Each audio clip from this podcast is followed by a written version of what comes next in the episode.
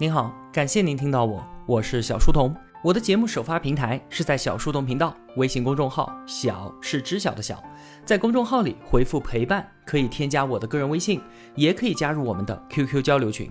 回复小店，您会看到我亲手为您准备的最好的东西。小书童将常年相伴在您左右。各位同学，我回来了。明天啊，就是端午节，先祝同学们节日快乐。肯定有人会说啊，端午节要说安康，可是我才不管那么多呢。还有什么比放假来得更快乐呢？进入今天节目的正题，大家对于华为这家我们自己国家的高科技企业应该一点都不陌生吧？同时呢，也有不少同学关注到了孟晚舟事件。孟晚舟啊，是华为创始人任正非的大女儿，同时呢，也是华为公司的副董事长兼财务总监。二零一八年十二月一号。加拿大在美国的授意之下，与温哥华逮捕了落地转机的孟晚舟。抓人的理由啊，是他涉嫌违反了美国对于伊朗的制裁禁令，还有金融欺诈、蓄意误导汇丰银行为华为和伊朗的交易提供服务。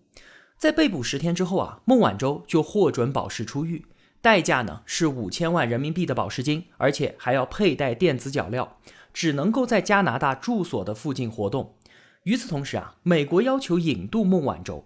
美国和加拿大双方是签有引渡协定的，但是启动引渡程序有一个先决条件，就是罪犯的行为要在两个国家都构成犯罪，也就是我们最近经常听到的所谓的符合双重犯罪。于是啊，长达五百多天的司法博弈展开，博弈双方就是加拿大的检察官和孟晚舟的律师团队。律师辩护团队当然认为。美国提出的华为违反对于伊朗制裁禁令的指控，但是你们加拿大又没有进行类似的制裁，那何罪之有呢？对吧？可是加拿大检方却认为，关键的问题不是什么对于伊朗的制裁，而是金融欺诈。那就在半个多月之前，五月二十八号，加拿大法院做出了一个关键性的判决，认定孟晚舟是符合双重犯罪标准的。这是一个非常非常糟糕的消息。虽然这不代表他马上会被引渡到美国，但是已经在加拿大待了五百多天的孟晚舟，只能继续忍受着背井离乡和与亲人分离的煎熬。之后啊，又是更加漫长的司法博弈。在这期间，孟晚舟发文说啊，苦难把岁月拉长，我经历了恐惧和痛苦、失望与无奈、煎熬与挣扎，也学会了坚强承受、从容面对和畏之不畏。我们是真心的期望这一位遭受如此境遇依然能够优雅从容面对的女士，能够早日平安回国。孟晚舟事件的发生啊，有两个关键的背景词，一个呢是中美贸易摩擦，另一个是五 G。我们之前在解读薛兆丰经济学讲义的时候，专门用一期节目聊到了中美贸易摩擦这个话题。其本质啊，就是中国崛起，我们的经济总量和贸易总额都紧随美国，那中美之间的关系就从之前的互补变成了现在的竞争。在中美竞争的基本格局之下，那贸易摩擦其实就是一种必然会发生的事情。而华为的五 G 技术呢？可以说啊，是自一八四零年以来，中国第一次在技术领域上取得了绝对的领先。华为凭借一己之力，在西方的技术堡垒上撕开了一道巨大的口子。美国政府动用国家力量打压华为，不断的升级对于华为的制裁，甚至动用法律武器制造孟晚舟事件，也是对于华为施压的手段之一。而他们自己所声称的什么伊朗制裁禁令、什么网络安全等等之类的。不过啊，就只是借口罢了。我在吴晓波的公众号里面看到过这样一段话：曾经我们是相信自由贸易的，看到《华尔街日报》编制的经济自由度指数，中国得分不及格，我们觉得是自己做的不够好。曾经我们是相信法治规则的，看到中概股在美国被勒令退市，我们还是觉得自己做的不够好。现在我们见证了孟晚舟与华为事件。我们曾经像一个差生，在勤奋补课、埋头追赶，结果抬头一看，前面那些浓眉大眼的家伙，他们怎么一边出题一边答题，还能一边阅卷呢？如今中国的经济自由度指数还是不及格，中概股仍然会被勒令退市，我们依然还是要和那群人打交道，依然愿意相信自由贸易和法治规则，我们依然反省自己什么地方做的不够好。只不过我们明白了，自由、法治和公平，光靠等。是等不来的，我们需要为此抗争。说到这里啊，同学们可能会觉得这么说有鼓吹阴谋论的嫌疑啊。那接下来就要捧出将要分享的这本书《美国陷阱》。这本书去年由中信出版社引进发行之后，引发了极大的反响。去年五月，任正非接受彭博社的采访，随后公布的照片里啊，在他的办公桌正中间就放着这本《美国陷阱》。如果说这本书能够早一些问世，或许能让华为多一分警惕，孟晚舟也或许不用遭此劫难。因为这本书啊，它所记录的内容就是孟晚舟事件的法国版。美国曾经凭借法律武器，以长臂管辖打击法国能源企业阿尔斯通。竟然也是直接逮捕了企业高管，逼迫企业屈服。最后呢，在美国司法部和通用电气的默契配合之下，二零一五年，通用电气用极低的代价就收购了阿尔斯通的电力业务。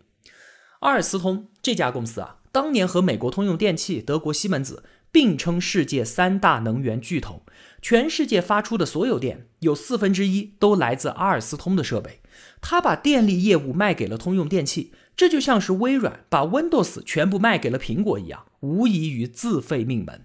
被美国人夺走了核心的阿尔斯通，仅一息尚存。后来差一点被西门子给合并了，如果不是被欧盟委员会否决，今天阿尔斯通这块招牌都已经不复存在了。还有啊，当年的阿尔斯通那可是法国能源行业的战略核心企业，国之重器啊。法国五十八座核反应堆的涡轮发电机，以及核动力航母戴高乐号的推进气轮机，全部都是阿尔斯通提供的。在被收购了之后呢，这些设备的修理和维护尽数都落到了美国人手里。那我们就可以想想看，这对于法国政府来说意味着什么呢？阿尔斯通这样的世界级巨头企业，一家法国的企业，竟然被美国用司法手段围猎，最终惨遭肢解。而当年被美国司法部逮捕的阿尔斯通高管，就是《美国陷阱》这本书的作者弗雷德里克·皮耶鲁奇。他二零一三年三月被困于囹圄，一直到二零一八年九月才重获自由。出狱之后啊，皮耶鲁奇就把自己的经历写成了这本书。期间所发生的故事，那可真是跌宕起伏，扣人心弦。前后一系列事件，完全应该被翻拍成电影，因为电影编剧都难能有那么好的故事创意啊。美国陷阱就揭露了美国是如何通过非经济手段瓦解他国商业巨头，同时也给所有的跨国企业和各国政府敲响了警钟，警惕美国陷阱。如果说一个超级大国动用国家暴力手段帮助本国企业在国际竞争当中获取优势，那敢问有几家企业能有招架之力呢？这就是一场隐秘的经济战争。那作者皮耶鲁奇和法国阿尔斯通到底经历了些什么？美国是如何设计陷阱的？以及美国又凭什么可以这么做？这一个又一个的疑云，在之后的讲述当中，我们都会一一的解开的。那好，我们就开始故事吧。作者皮耶鲁奇是阿尔斯通一个重要部门的全球负责人。从二零一一年开始啊，阿尔斯通就和我们中国上海电气集团打算要进行合作，准备建立一家双方各占股一半的合资企业。这家新企业的总裁位置就准备让皮耶鲁奇来做。但是呢，随着美国司法部展开对于阿尔斯通的调查，并且抓捕了皮耶鲁奇之后，这个设想啊，彻底的落空了。二零一三年四月，皮耶鲁奇跑到美国去出差，结果一下飞机就被 FBI 探员给铐了起来。直接带回了联邦调查局接受审讯。他一开始还觉得警察一定是抓错人了，我是法国公民啊，而且又是大型跨国企业的高管，只要说说清楚，肯定会没事儿的。直到检察官走进审讯室，告诉他我们要抓的就是你。原因呢？二零零三年，阿尔斯通与美国公司在印尼竞争一个能源项目。最后，阿尔斯通胜出了，但是在这个过程里面，你涉嫌雇佣中间人贿赂印尼公职人员。皮耶鲁奇一下就蒙圈了，这也太扯了吧！这都是十年前的陈谷子烂芝麻的旧事儿了。当年是怎么回事呢？话说，二零零二年，阿尔斯通陷入了严重的财务困境，濒临破产。那新任的 CEO 伯克隆临危受命，想方设法的要挽狂澜于既倒。在这个时候啊。印尼这个一个亿的项目对于阿尔斯通来说是非常非常重要的，就如同救命稻草般，必须要死死的抓住。但是，一家法国公司要在外国的地盘上去拿项目，自然有它的难处。其实，很多的跨国公司啊，在做境外生意的时候，都会寻找一些有能力、有关系的中间人，帮自己平衡各方的利益，或者进行公关。这对于一家跨国公司来说，是完全合情合理的事情。但是，中间人使用什么样的手段，那可就不一定了。八仙过海，各显神通嘛，这就形成了一个灰色地带。不得不说，在很多国家和地区，行贿受贿那也都是司空见惯的事情。而当年啊，印尼的经商环境又是比较糟糕的，腐败问题非常的严重。如果不使用一点非常手段，都不可能在当地谈成生意，就更不用说像这样一个一亿美元的大项目了。当时啊，这个项目就是由皮耶鲁奇负责的，项目由印尼国家电力公司发起招标，与阿尔斯通共同展开竞争的还有一家美国公司。一开始呢，一切都非常的顺利，因为不管是从技术评估还是从报价来看，都是阿尔斯通占优的。但是形势突然就倒向了美国公司，怎么回事呢？原来是对手开始动用台面下的手段了，答应说要给印尼国家电力公司的领导一些好处。那阿尔斯通的高管知道了这件事情，立马就跳了起来，火急火燎的雇佣了两个中间人，迅速展开危机公关，最终呢，项目才得以顺利拿下。虽然啊，中间人不是皮耶鲁奇找的，中间人具体用了什么手段，他也不是非常的清楚，但有这么一回事儿，他是知道的，也在当年的文件上签了字。而当时啊，他不过就是一个公司的中层罢了，办的所有事情都是按照公司领导的指示，也有各位领导的签字同意，都是按照公司的规章流程办事儿，而且在整个过程里面，没有一分钱进入到他的个人腰包，中饱私囊。所以啊，站在他的立场来看，这件事儿就算当时有什么欠妥的地方，那也是公司领导的决定啊。所以前段时间，皮耶鲁奇也对美国司法部对于自己的公司展开调查的事情有所耳闻，但他还是毫无顾虑的来美国出差了，就是想着，就算真出了事儿，也轮不到我这么一个没决策权的小角色吧。听到这里啊，同学们肯定有一个天大的疑问：法国公司在印尼搞项目？贿赂了当地的官员，那关你们美国人什么事儿啊？仅仅是因为商业竞争挤掉了你们美国的公司吗？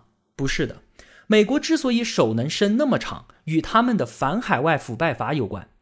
关于这部法律和美国的长臂管辖，后面我会细细的和同学们交代。现在我们先讲皮耶鲁奇的故事。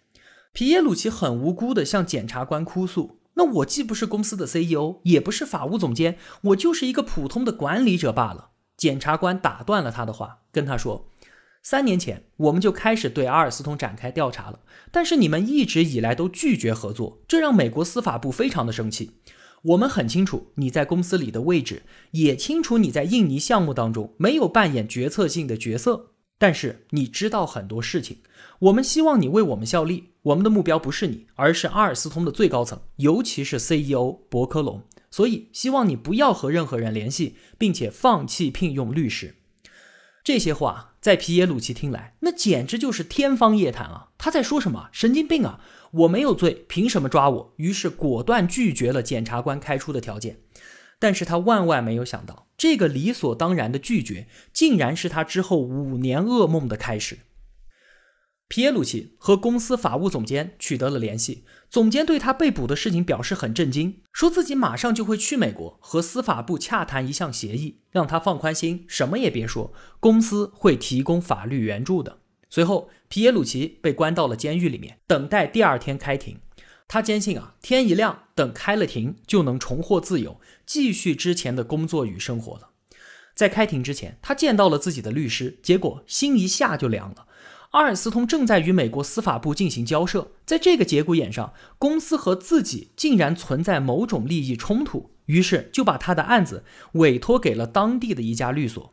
而被派来的这位律师呢，一看就是个新手，他在刑法方面的经验是一片空白，对于反海外腐败法的了解也不多，对于阿尔斯通的情况更是一无所知，甚至就连皮耶鲁奇的起诉书他都没有认真的读过。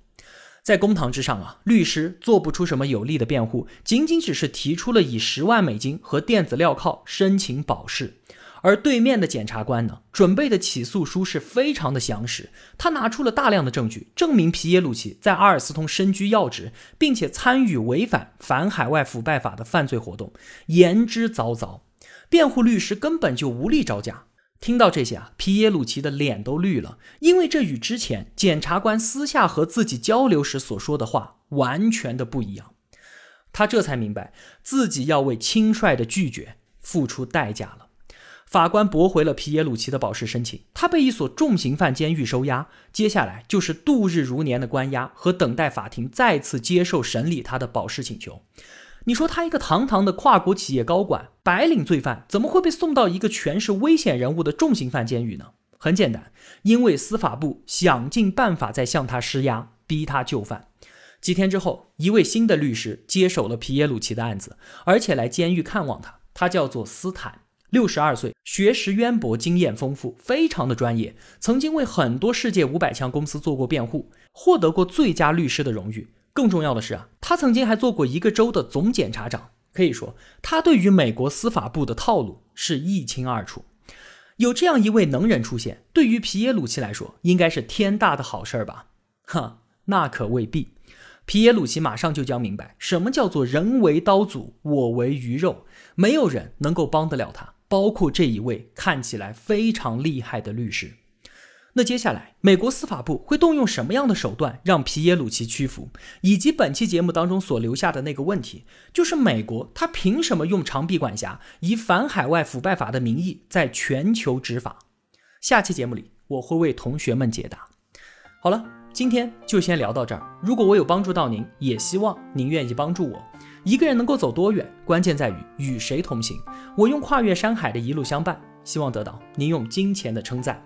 小店里上了新的商品，愿生活中所有的美好都不被辜负。期待您的光临，我是小书童，我在小书童频道与您不见不散。